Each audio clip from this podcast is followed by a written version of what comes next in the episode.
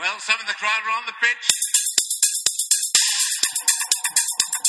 Some of the crowd are on the pitch. They think it's all over. And it is now.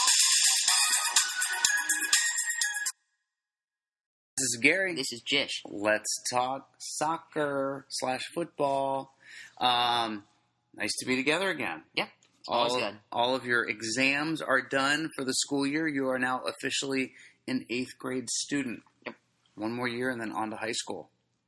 Um, we hope everybody's doing well out there. Thank you guys for all that you're doing with us, especially on Instagram. If you haven't joined the party, please follow us um, and then join the conversation. We're just at Let's Talk Soccer on Instagram. Easy to find, and we got lots of great stuff, especially as we get closer to the World Cup. And we're going to talk about that in a little bit. But let's first let's go back in time, not too long ago, and and talk about fantasy Premier League, and then start to look forward already to uh, the eighteen nineteen season because it'll be here at the end of the summer. So um, people will start planning now, um, and at least thinking about what their team's going to look like. So um, we've been looking on the Premier League website a little bit and found some good content that we wanted to share with you guys. Some tips, um, maybe naming a couple of specific players, but more sort of concepts and themes to um, explore and consider when you're putting your team together. And the first is uh, the concept of a forward an actual forward on their actual real life team, but labeled as a midfielder in um, in fantasy. Yep. So examples: Zaha and uh, Arnautovic. Yep. um, both over the course of the, their seasons took on larger roles and ended up top um, for their teams. For the most part, midfielders are cheaper than um, than forwards are. Uh, so great value, especially great value out of these guys. Um, not super expensive, but extremely powerful um, and great bench players. So of course you're going to take a Salah or a De Bruyne and try to get as many of those big names as you can. But you will inevitably have to have um, some sort of quote unquote bargain players in there too. So these are two great examples. You know, look for players, look for midfielders especially that play more of that forward role, but are just labeled and priced um, as midfielders. And we think that there uh, is a lot of value in that. So, speaking of midfielders, a couple of bargain midfielders to talk about. Not necessarily ones that play as forwards, but we're still talking midfielders here. Um, the set piece guys, the dead ball guys. Um, someone like a Milivojevic Mhm. or Pascal Gross. Um, bargain in price without a doubt. But they're almost guaranteed to take the free kick or the penalty kick. Right. So Yeah, you're looking at about six million pounds or less as what we'd call maybe a bargain. Um, you know, Milivojevic uh, was the penalty kick taker for Crystal Palace, and believed that he had uh, seven out of eight penalty kicks converted as goals, which is pretty great. Um, he also uh, takes corners and free kicks for them. So he started the, the season at five million pounds, which is pretty amazing. So that's a lot of bargain for a player like that. yeah, we said six million was a decent. Yeah. And five million, that's Right. That is that's the difference between getting another player you really really want and not. Mhm. Pascal Gross as well. Um, had a great start to the season. The middle of the season was a little shaky for him, but then sort of the home stretch, which was a really nice way for him to wrap up that season. Uh, speaking of Gross, he had more successful corners um, than any other player uh, in the league, which is pretty amazing. It helped him create 82 chances over the season. Only five players created more chances uh, throughout the entire campaign. Um, 36 chances created from set pieces were Premier League high. So you look at someone like this um, who start he started at six million pounds. So Milivojevic was at five at the beginning of the season. Gross was at that six million uh, mark. Um, had 164 points over the season, seven goals, eight assists, and 24 bonus points. So be mindful. Not only be mindful of, but but go out and look for some of those bargain midfielders because there's there's a there's some good ones, um, and those are guys to get excited about. Yep. If you can get a lot of value for a little money because you know that Kane is going to cost a lot, Salah is going to cost a lot, um, go out and do it. Let's move a little more defensively and just sort of talk about a concept involving goalkeepers, and that's that.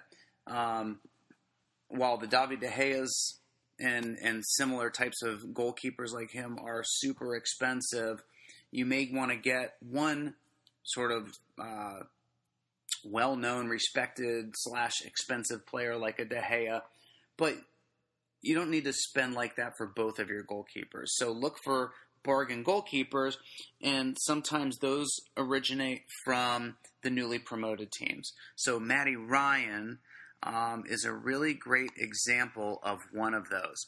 Points per million wise for goalkeepers, he was second, 31.7 points per million um, for him. Fabianski was was just above him. Fabianski's only 4.7 million. Matt Ryan was uh, 4.6 million. So, and Lössl, another newly promoted team, uh, was 29.3 points per million. Also, 4.6 million pounds is what he costs.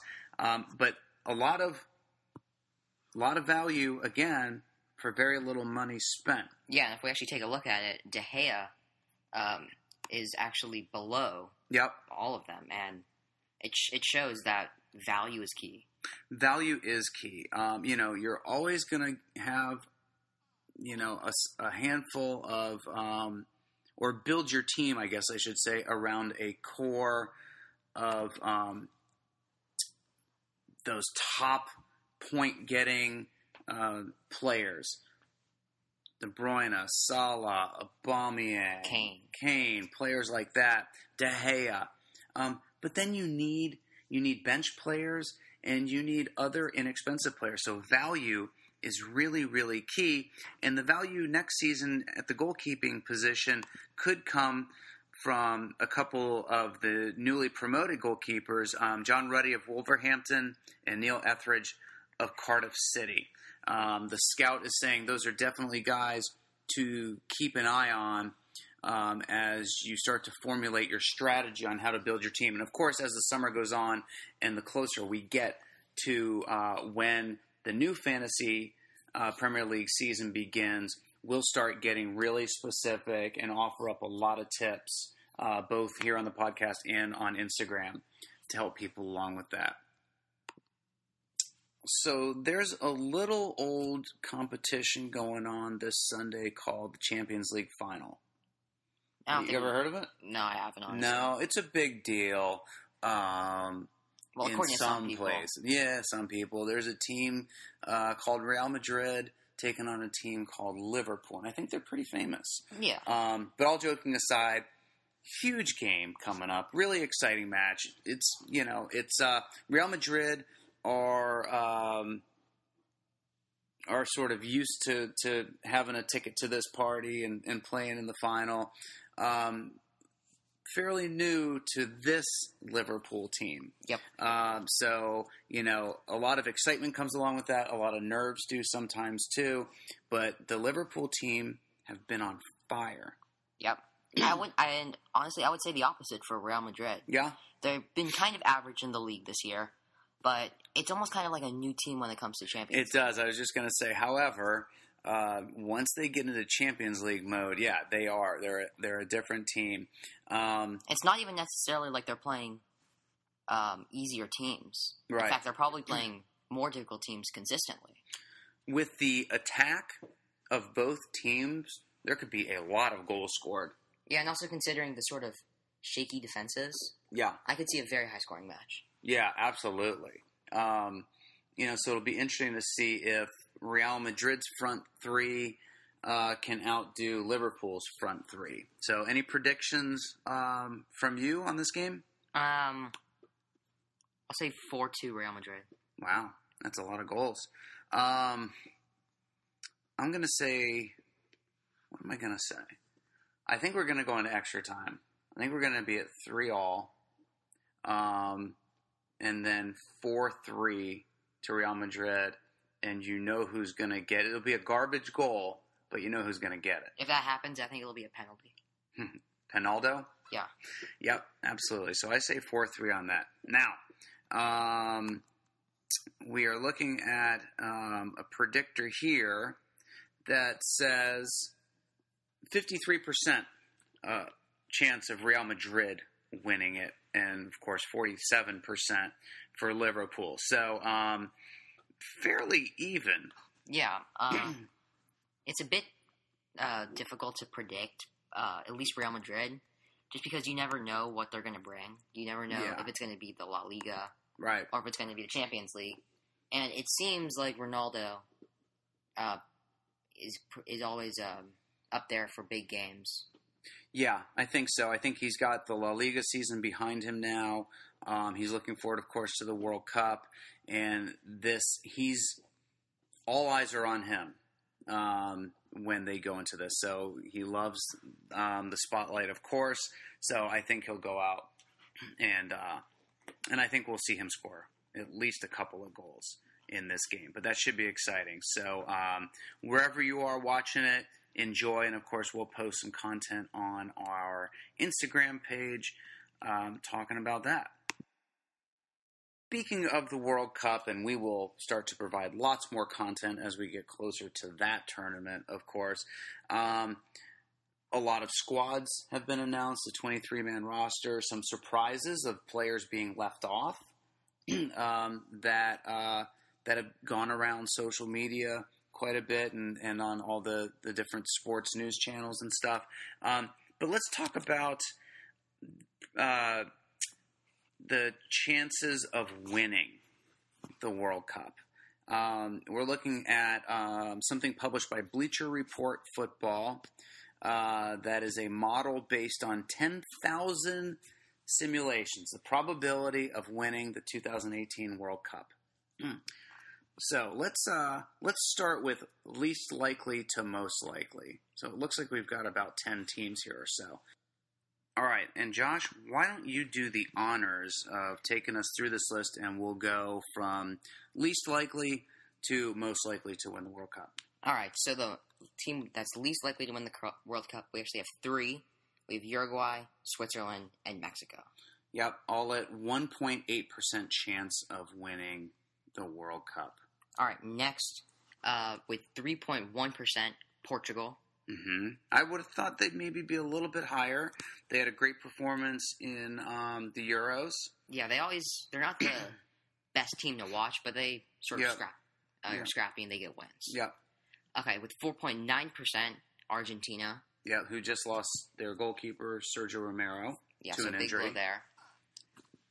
I I would feel there's a, a pretty high chance they could get to the final or the semifinal, Yeah, but then it just drops immensely when to the final. they're just not as stacked and as deep as some of these other teams that we'll talk about in a second are. In fact, they're they're kind of like a one man team at the moment, at least. Pretty much. All right, with 5.3%, Belgium. They're kind of just in the middle. So Radja Nainggolan uh, has ended his international career because he got snubbed Yeah. From the team. So unhappy about that. 7.3%, France. I would think that would be a little bit higher. I would too, actually. France is a team with a lot of depth, um, so I'm I am surprised that uh, that they're not more likely to win. But they're also fairly young. Yep. Maybe that's why. Uh, in my opinion, the biggest surprise in fourth place with 8.5%, England. Yeah, a lot of a lot of very good, well-known players on that team, but they can never seem to come together as a single unit uh, in the way that that you need to to win Yeah. something like the World Cup. Yeah, they're a very great team. And the, the thing is with England, is for most of the players at least, we know that they're going to have great seasons in the Premier League the next year. Yeah. Like Kane, Alli. We know these Kyle guys. Walker, yeah. I mean, we know these guys are going to have good seasons, but it's just can they perform on the international level? yeah. Yep. And I mean, they can't even beat Iceland, so I think that has a lot to do with chemistry, and for whatever reason, um, they just can't get it together. Yep. All right. Uh, okay, and then top three. Um, in third, Spain with 16.1%. I could see that happening. Yeah, absolutely. Spain, uh, who left some notable players out of their squads: Pedro, Cesc, Morata.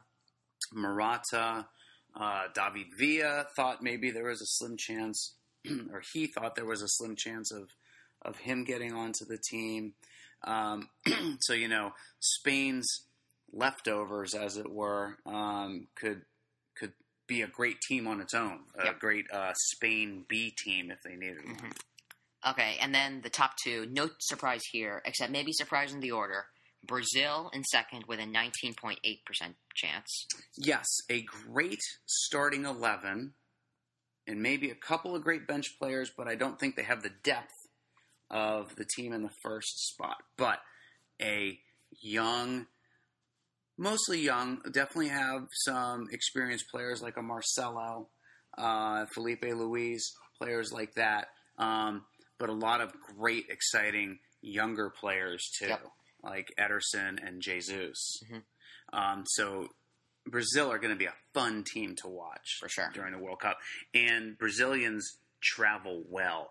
Um, they are not shy about letting you know that they're from Brazil, and um, and just that that energy that they bring with them. When I was uh, in Atlanta here for the 1996 uh, Olympics, Brazilian at any event we were at, and Brazil was competing. It was it was amazing to watch those fans uh, go to work.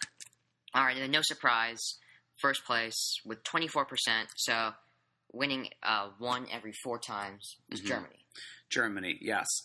A ton of depth and a ton of talent on that team. Hard to argue against them. They're the current uh, World Cup title holder, Mhm. and um, they're just very methodical in what they do. They are classically trained German footballers, um, and They should get it done. they do. They get it done. Um, I I definitely can't argue with the fact that they have a great chance of winning Yeah, the World Cup. there's pretty much no weak points in their team, and you can, and if there is one, they can just fill them in with someone else.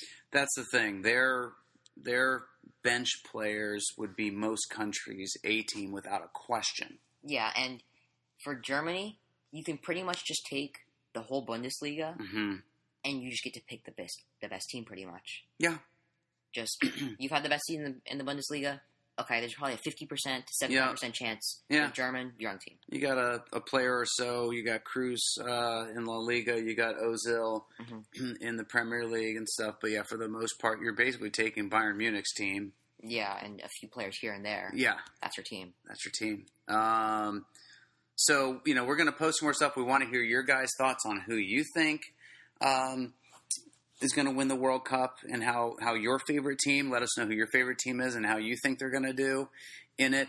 Um, and also, uh, FIFA 18 is going to release Yep. uh, World Cup In three days. in So, three days. Yep. Be exciting. So we're recording this on the 24th of May. Um, so we're also posting a lot of content on our Instagram page regarding uh, the World Cup on FIFA. Yep. 18. So uh, that'll be fun and exciting. A lot of people are Awesome. going to play that. So a lot of great cards going around and stuff. Um, I think that's going to do it Yep. for now, guys. We'll be back uh, towards the end of the weekend with an update. We'll talk about the Champions League final and then look a little bit more um, closely at the World Cup. All right. Until next time, we say peace. Peace. Goodbye.